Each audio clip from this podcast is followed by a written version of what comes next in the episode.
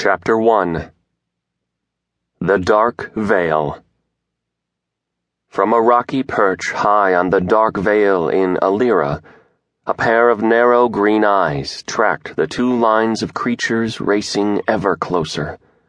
The eyes blinked with deliberate interest, pupils dilating to better ascertain what manner of prey drew near.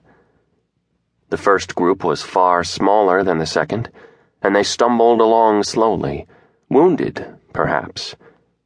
A shrill screech rang out, and a moment later the eyes were joined by another pair, and another, until the whole ridge of the mountain was aglow with bobbing eyes that flickered hungrily in the murky twilight. There would be no better time. The creature launched itself off the ledge and emitted a shrill screech. It spread its wings and was joined by a cloud of its own kind. The creatures began to spiral down, soundless on the still air. Guardmaster Olin Grimwarden stopped and passed back the order. Hold. Elf to elf, the command traveled until the entire line came to a halt.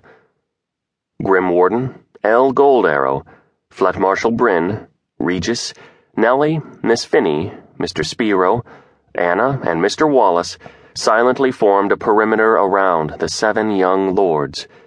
Edward, from Dalhousie Castle, kept a close watch out behind, covering their retreat. Tommy felt a tap on his shoulder and jumped. Sorry, lad, said Bryn. Tommy couldn't see her, just a phantom outline. She held something out. Take these, she said. Grimwarden commands that you put them in your ears. Tommy felt something drop into his hand. There were two objects, both small and very spongy.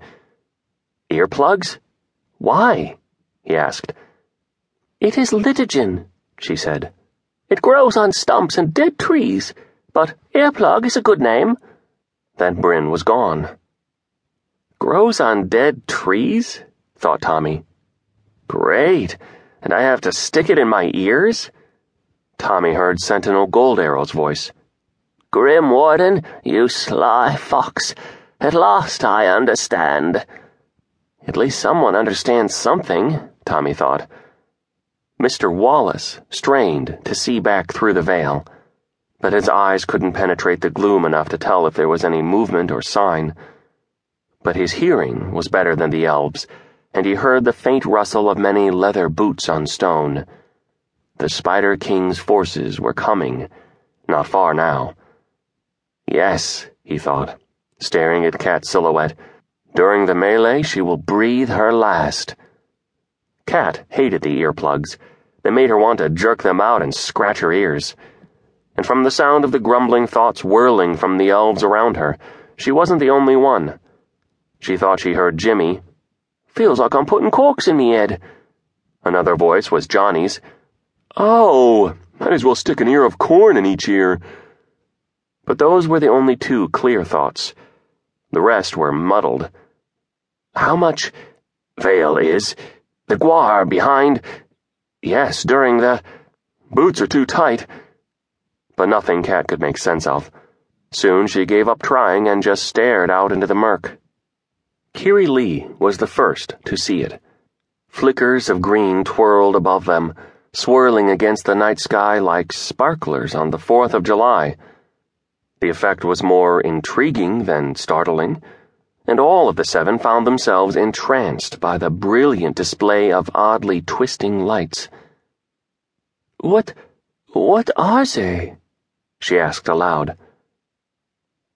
Kirin, Goldarrow whispered. Death callers. Death callers? Tommy had overheard. He joined them and looking up at the myriad of tiny green lights, getting closer now. Um. I'm not sure what you would compare them to, she said. Large bats? Maybe something of a raven, too. They are night feeders with sharp beaks and long dagger like forefingers at mid wing, but their scream that is the most dangerous thing. Ah, the earplugs, said Cat. Yes, Goldarrow explained. It will not drown out the pull of their wailing completely, but it will muffle the effects. Keep your head. They will be here soon. Should I ready my bow? Tommy asked. Yes, answered Grimwarden, but not for the Kirin.